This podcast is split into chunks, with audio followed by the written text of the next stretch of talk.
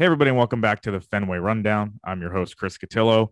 Not many people out there can sympathize with Triston Casas and what he went through on Sunday, making his long awaited major league debut. So we thought we'd call upon somebody who could.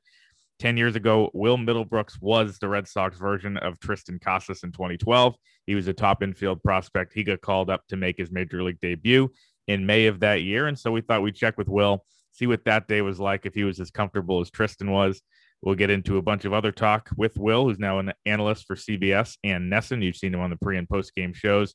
Talk about you know the Kike Hernandez signing, Michael Wacha's future, what the Red Sox have done this year and what they're going to do in the winter, and then you know about Will's journey as a broadcaster, something he never thought would happen.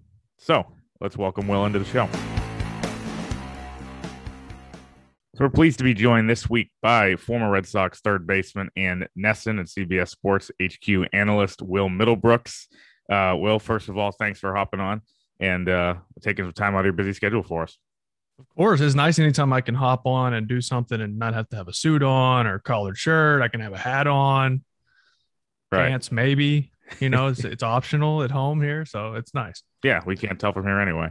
Um, with Triston Casas being brought up, you know, a big time infield prospect for the Red Sox this week, which you were uh, 10 years ago. I wanted to ask uh, we saw him sunbathing in the outfield with the shirt off. We saw him looking very relaxed. He said he was kind of nervous, but not that nervous. Take us back to May 2nd, 2012. You were, you know, that guy in that spot. Uh, where, I mean, I don't think that you really were one to be sunbathing out there and uh, and that relaxed. But uh, what, what was your level of nerves that day, and how did it compare to Triston on Sunday? My level of nerves. So I was in Toledo when I got the call that night before at like midnight, 1 a.m. It was late.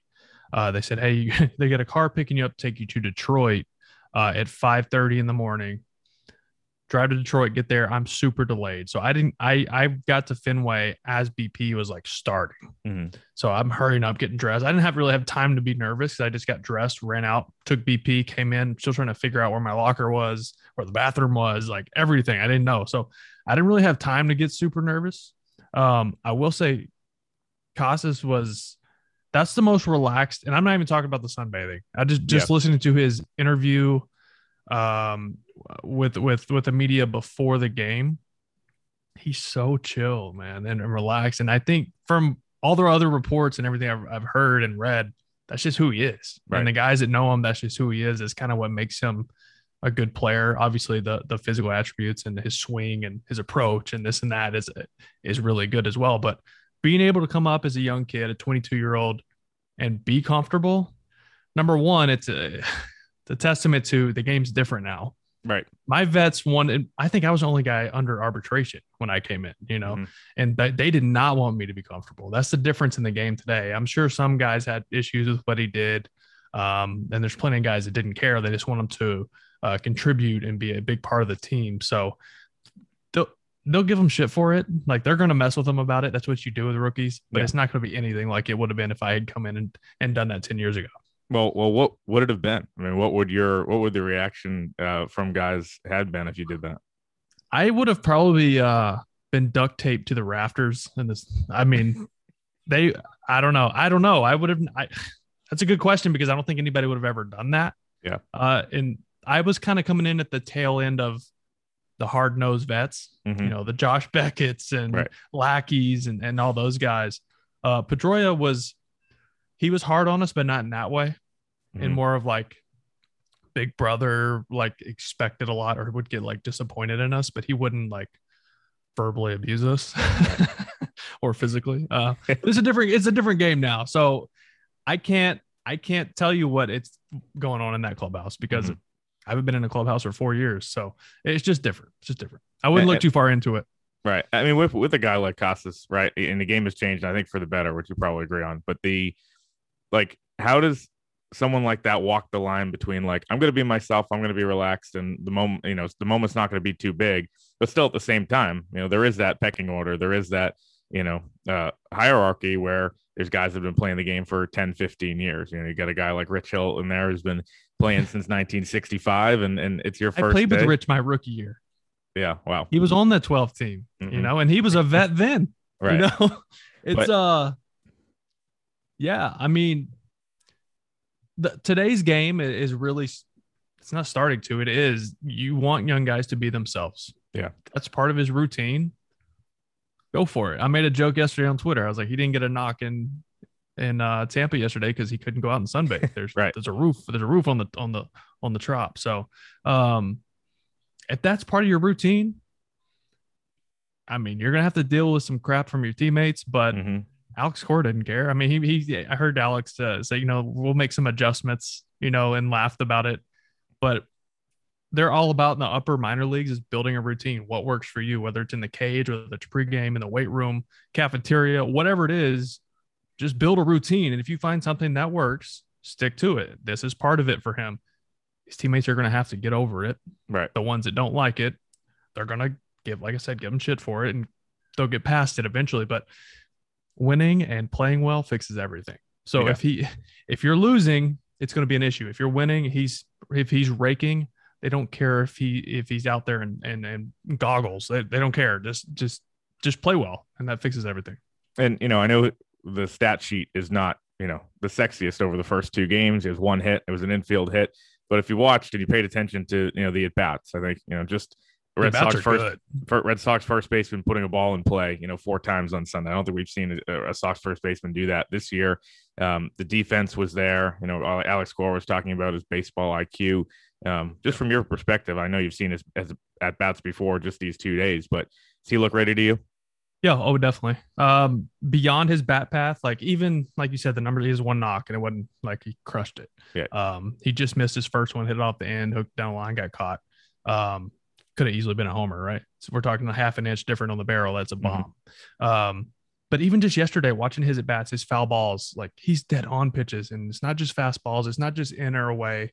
Uh, he has a clear approach at the plate where he's taking certain pitches, even though they're strikes, but it's because it's not what he's looking for, uh, which normally you don't see in young hitters. They're really over aggressive when they first come up because they just want to get those hits. They just want to get the first homer. They get hit, they just want to help the team, you know and they're over aggressive. They swing at everything. And he has a very clear uh, approach and he's not chasing pitches, which this team is, I mean, right near the end of the league in walk rate. Like they, they, they're a free swinging team, right? They're going to strike out. They're not going to walk. Um, it's gotten better as the years progress, but they're not a very selective team. Um, he brings that selective aggressiveness to the plate, and I, I love that about him. And yes, his field awareness, his de- defensive ability, the way he moves. I know he's 22, but he's a big body guy and he still moves really well. But just the awareness, if you watch him, you know, he made an out at first base, and he, these are little things that you're probably not going to pick up on, but things that I look at because I'm thinking it along with them. Mm-hmm. Like there's a guy on second base, he makes a play at first, and his first move is he makes the out and then looks up at the base runner. Like a lot of guys just make the out and like, where's the pitcher? I'm throwing the ball. Yeah. But he's like, where's the base runner? Did he, did he, did he make a big round around third? Can I can I throw behind him? It's like his brain's always going. He seems like a brainy guy, a thinker, um, which it's a it's a blessing and a curse. Mm-hmm. But um, I, I, like him. I'm on board, and I think he's ready, and it's time to start developing him as a big leaguer. Yeah, and, and even yesterday at the Trop, you know, there's a couple questionable pitches, and he you know turned around and asked the ump, you know, where was that, and kind of had that, you know, three word. Yeah, there's no deer in the headlights or anything like that. Right, like, right. He. Some people might not like it, and a lot of people don't like this about young guys when they come up. But he's going to be himself, mm-hmm. you know, and that's something I've kind of felt like I had taken away from me when I came up because, like I said, it's different era, yeah. different different type of vets. Uh, they wanted me to watch them be like them. Nowadays, it's more be yourself. If this is what makes you who you are as a player, and it's going to help us more, be you. And I think that's what he has going for him, and he's very confident in himself, and I love it. And you know, I think there's probably something, and you can kind of expound on this about it's probably tougher stepping in and debuting in a losing situation. Obviously, the people look at 12 as you know a very rough year for the Red Sox, and this year not that bad, but you know uh, one of those uh, down years, a disappointing season. Is it harder to try to not step on toes when everybody's kind of on edge anyway? Yeah, I mean, I came up early May, so it right. wasn't bad yet. You know, mm-hmm. guys are still trying to figure out Bobby, still trying to figure out like who we were as a team, what our identity was we had a lot of really good players and a lot of good players that underperformed and they ended mm-hmm. up getting traded. So the second half of the season was a lot tougher. And then I, I got hurt in early August. I broke my wrist in Cleveland. And then, yeah, of course. I mean, when guys are on edge, when guys don't know if they're going to be traded, if they don't know if uh, they're going to be here next year, what next year looks like, then yeah, there's a there's an edge about guys, especially the older guys who have families and this and that. So, um, yeah, definitely tougher. I this I feel like this team that Casas Costas has come on to is is different. They're not. I know we're beating a dead horse here, but Mhm. um, they're not going to. It's just a different era. I, I feel like they want him to be successful. I think teams also, this day and age, look at the process of things uh, more than just what's in front of them. I think players understand the front office side of things, the business side of it, what they're trying to. Uh, I mean, how often do you hear big leaguers in the past talk about the farm system? Like you never would Right. hear like, oh, we have the 11th ranked farm system. Mhm. Well, big leaguers now are aware of the process of things. And I Yeah, think, they're paying uh, attention. That helps. That helps. Uh, another kind of different topic, but news that broke today. Want to get your thoughts? Red Sox start their offseason wish list, to do list by uh, signing Kike Hernandez to a one year, $10 million deal. My takeaway there is uh, if he had a- a really good season or repeated kind of what he did down the stretch in the postseason last year, you're looking at, you know, four or five year deal, maybe 14, 15 million. I mean, one of the top Right. free agent position players. Um, so for them to get him at this discount and be able to kind of lock in, you know, probably their starting center fielder, I thought it was a savvy move to do now. Um, I just wanted to get your thoughts on that.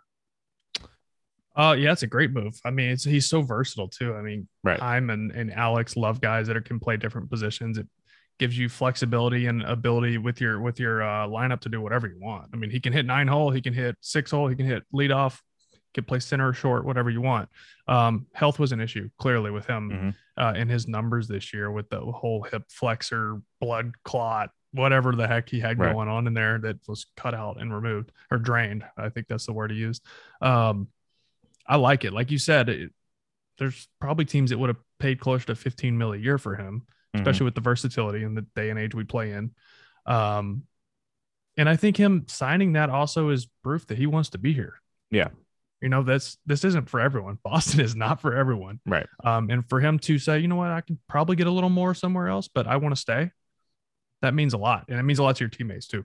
Yeah, and I think it, it bodes well as they start, you know, the rest of their offseason just because, you know, they can for now slot him into center. But if they want to come up with some creative move and maybe, you know, he becomes the starting second baseman, story goes to short. Who knows then what That's what I was going to say. It's but- also a backup plan if things Right. don't go over with with X. Right. Uh, backup plan in, in a lot of areas. Do want to get to, you know, before we do a little bit more kind of general Red Sox talk and then get into you some more, tou touch on one guy who I know you know really, really well, uh, Michael Wacha. Um, faced him in high school, obviously played against him in the World Series. I've known him forever. Now uh, has really, I think, you know, solidified himself with, uh, you know, last night's start and the last few outings as the Red Sox best pitcher this year. He has had some injury struggles, but when he's been out there, he's been excellent and really kind of a career renaissance right after the last couple years he's had. Um, what about, and you just said it, you know, guys don't always thrive in Boston, guys that come over from different teams and, you know, on a one year, $7 million deal, I don't think any of us knew what to expect. But what about Michael Wacha, you know, has made him successful in this market, successful this year?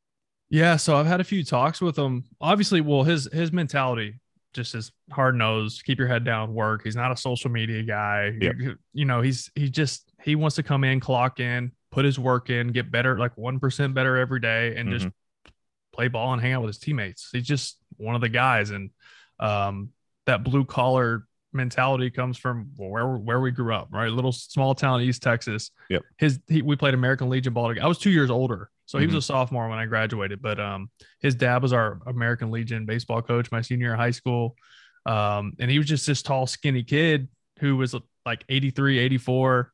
You know, which is you know is good as a sophomore in high school, and, and he, was like, okay, he knows how to pitch. If he ever just you know gets stronger, he's gonna because he goes to Texas A and M. We're like, wow, I didn't expect that gets there, he's all of a sudden pumping 98 at the College World Series, and Mhm. we're like, all right, all right, Mike's gonna be somebody. Yeah. And then yeah, as his career's um progressed, he's gotten better and better. Had the whole fractured scapula thing that really set him back. Um, his time with Wainwright in St. Louis, I think, really molded him to who he is. A lot of his work ethic, uh, mentality, all that stuff comes from Adam Wainwright, and he'll tell you that. Mhm. Like Yeah. that was his guy. And, and um Not I a mean, bad just guy the way have. he moves. Yeah, just the way he moves about the ballpark, it looks like Adam Wainwright Jr. Mhm. Right.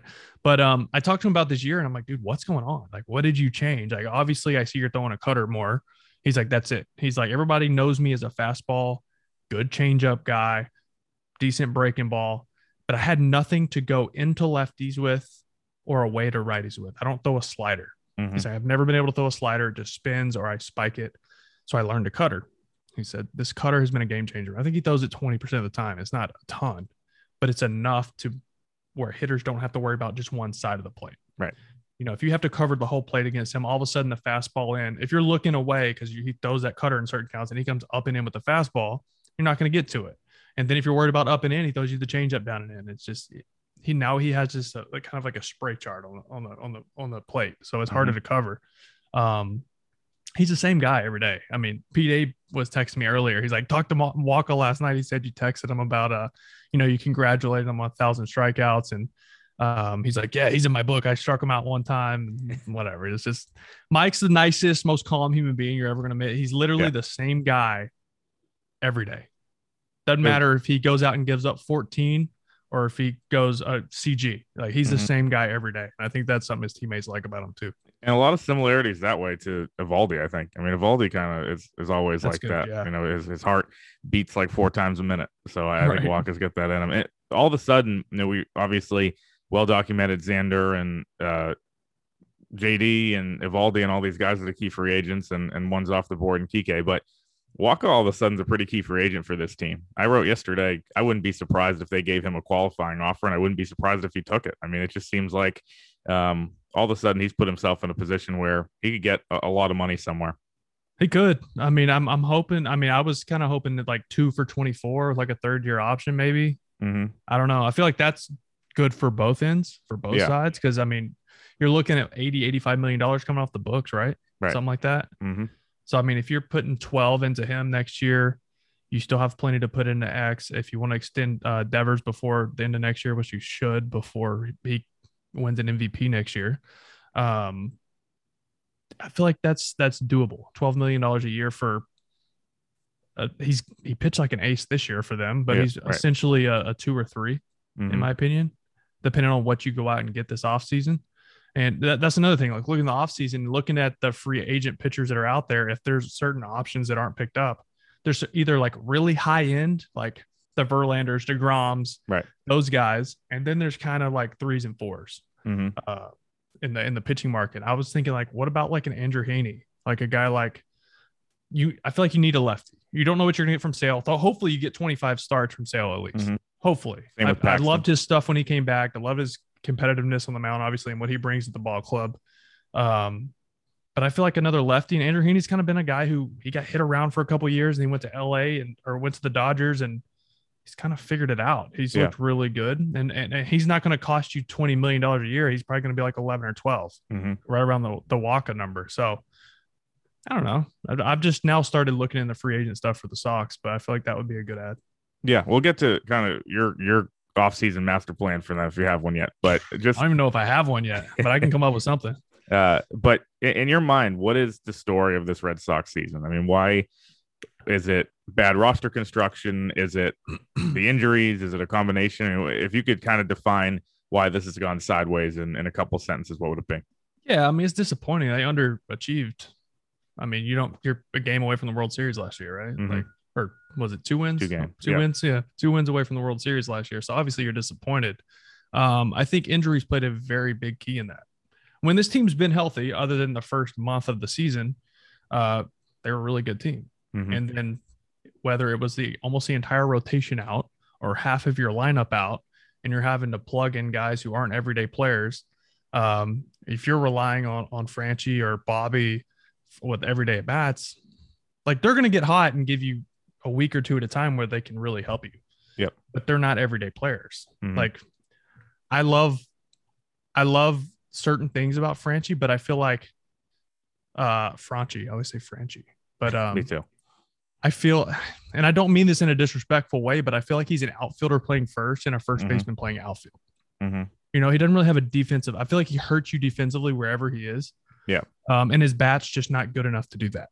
It's not consistent enough to do that. He Right. had his stretch where he, he looked really good, right?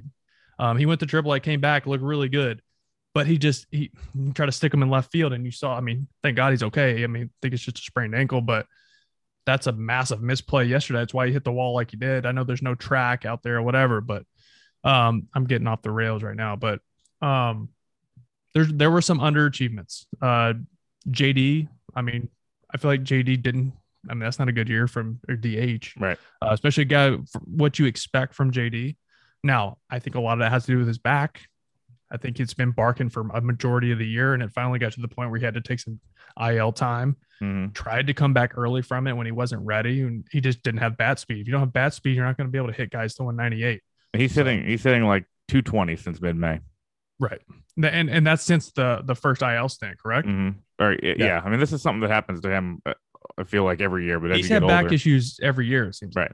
I'm sure it gets it gets harder as you get older. Right, exactly. So guys are throwing harder and harder and harder. If you don't have bat speed, I mean, good luck. I mean, you're Right. not going to be able to hit 95 plus on a daily basis and being able to adjust and cover an entire play to, with off speed if you're if your back hurts. And I'm not I'm not making an excuse for him because he's a big leaguer. And if you're on the field and you say I need to get off and I'm, I'm good to come off the IL, then you need to be able to perform. Um, but I do think that's what's played. I don't think he just forgot how to hit, forgot how to hit for power. Like that doesn't happen. Now, uh, Xander, I feel like made a, a choice that I'm going to try to be a doubles guy. I mean, this team Mhm. leads the universe in doubles, right? Right. Like they're doubles. It's not like they don't slug. They slug. They're like fourth in the big leagues in slugging, fourth or sixth or something like that in slugging. They but they're 20th in homers hmm in a stadium that you can hit homers in. Yeah. I don't know. There's a, I don't know. Like you said a minute ago, what's your plan? I, I don't even know my plan. I have some ideas. I don't know how much of a plan it would be for this team yet. This starts with uh, locking up Bogaerts and Devers, I assume. One thousand percent.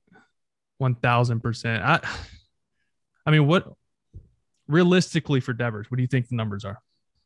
I'm switching this and asking you questions. 300. I think you got to give him, yeah, I think there's got to be a 10 three for 300. for sure. You think five one twenty five for for Bogey? Five for 150. I think that probably gets it done. Oh, I think that gets it done. I would try one five one twenty five, right? Yeah. Right. I mean, four at ninety isn't it? hmm I mean, he was pissed. I don't Yeah. blame him. I don't blame him. I mean, you lead all shortstops in WAR, OPS, everything. Like, come on, let's go. And, and, and I think it's something about him that's so interesting is, and I asked Cora this question the other day, right? Like he said all season, I don't have my ace swing. I've been grinding the entire year. He's gonna win a batting title. Right.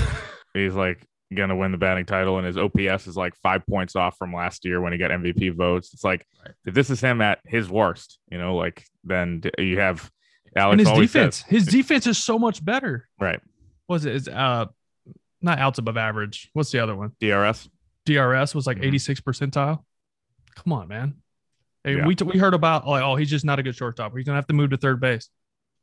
I think I think bringing in Trevor Story kind of lit a little fire under his ass. hmm He would never say that. He would never say that. But I love them up the middle. Yeah. What Trevor brings, we don't talk enough about Trevor Story either. I know because he missed a lot of time, and he's hitting 230.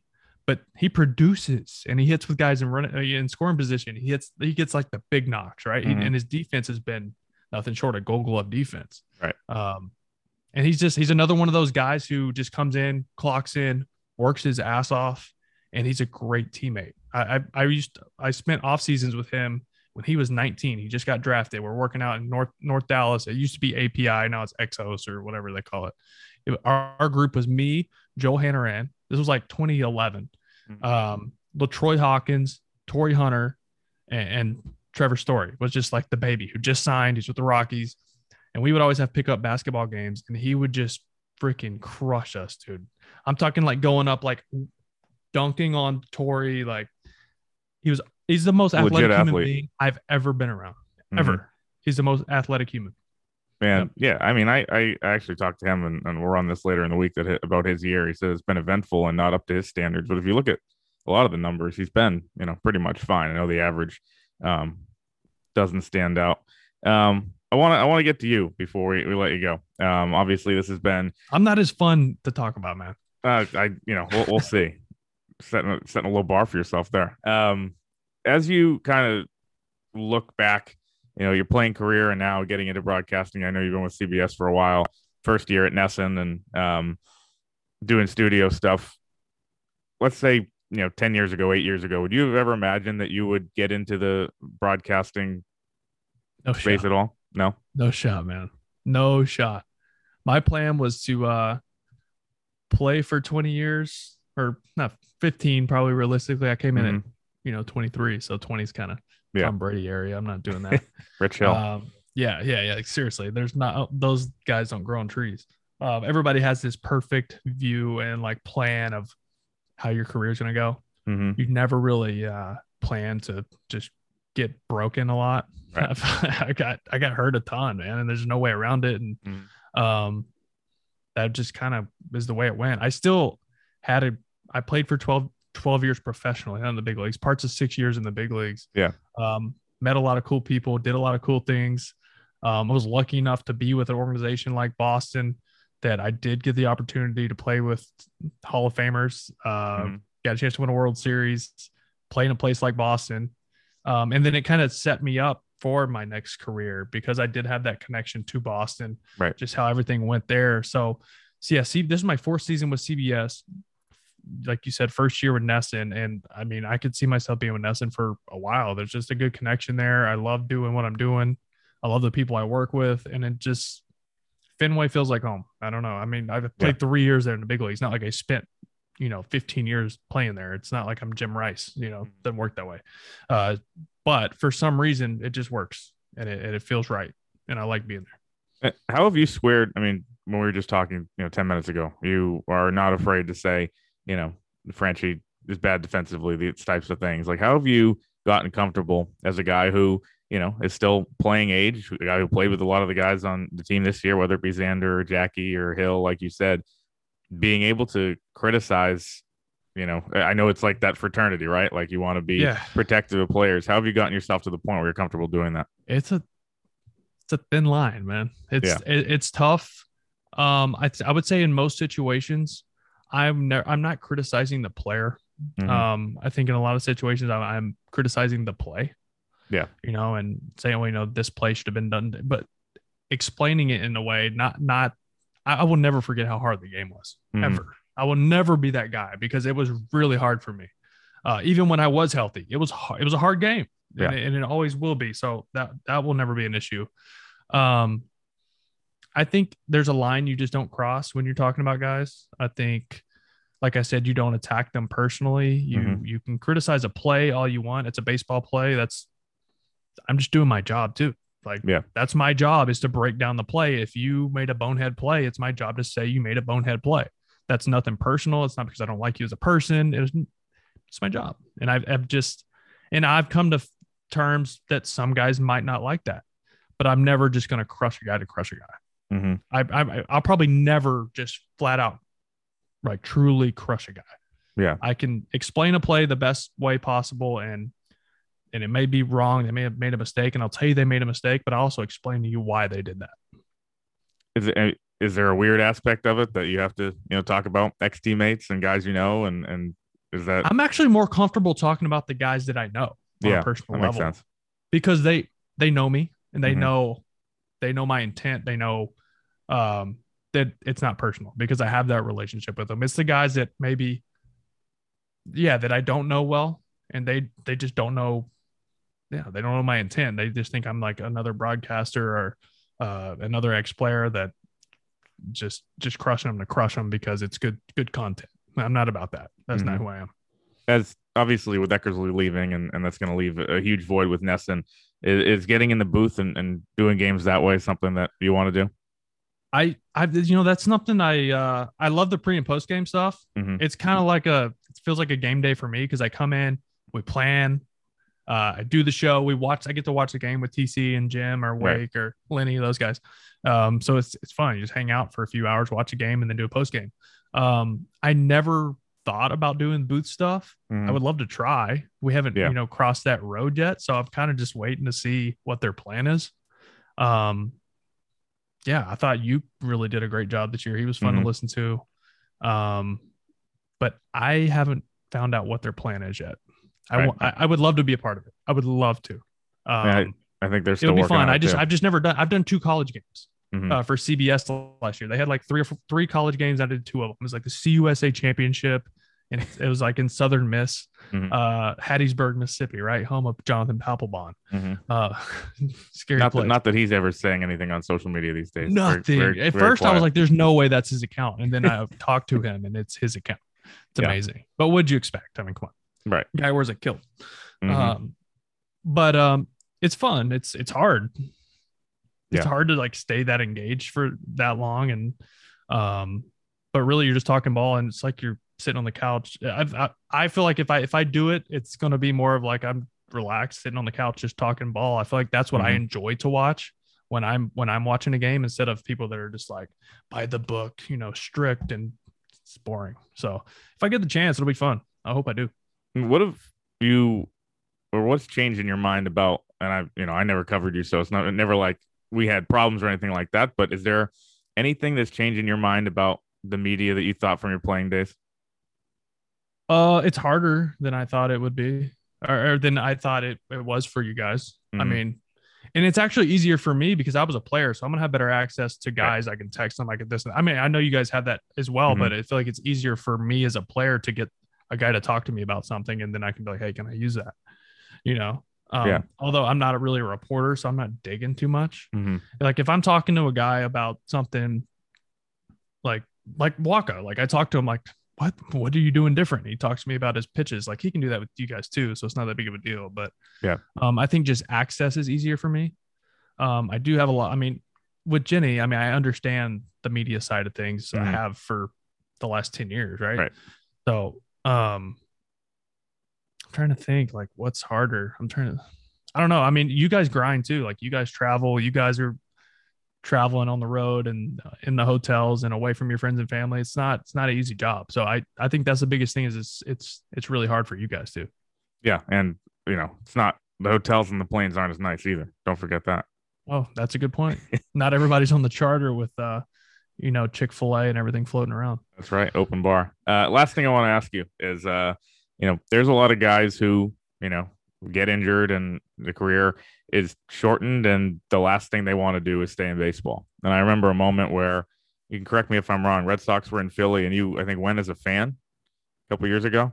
Mhm. Um, and that always to me was like, okay, you know, this is a guy who really still wants to be around the game, and obviously, kind of your second act in the game has proven that. Why is that what you chose to do? Like, why did you, you know, not? it wasn't like- always like that. Yeah. So the reason I was in Philly is because so in spring training with Phillies when I broke my leg and Right. dislocated my ankle and all that. So I was rehabbing with Philly uh, in Clearwater all summer, and um, I had just gotten my cast off. I had a cast on for like ten weeks, Mhm. and um, I had just gotten it off, and they flew me up there to see the specialist uh, to just team doctor and all that to make sure everything was good for me to start with the Yeah. next phase of my rehab process. So I was in town and it just happened to line up that the Sox were playing. Mhm. So I was just like, oh, I'm gonna go to the game. You know, just sit in the stands.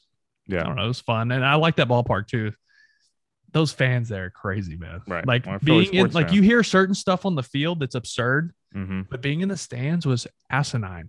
Like the things I was hearing. Not, Philly fans are tougher on their players than they are on Mhm. closing players. It was Right. nuts. But back to your question. So I end up rehabbing the rest of the summer into the off season.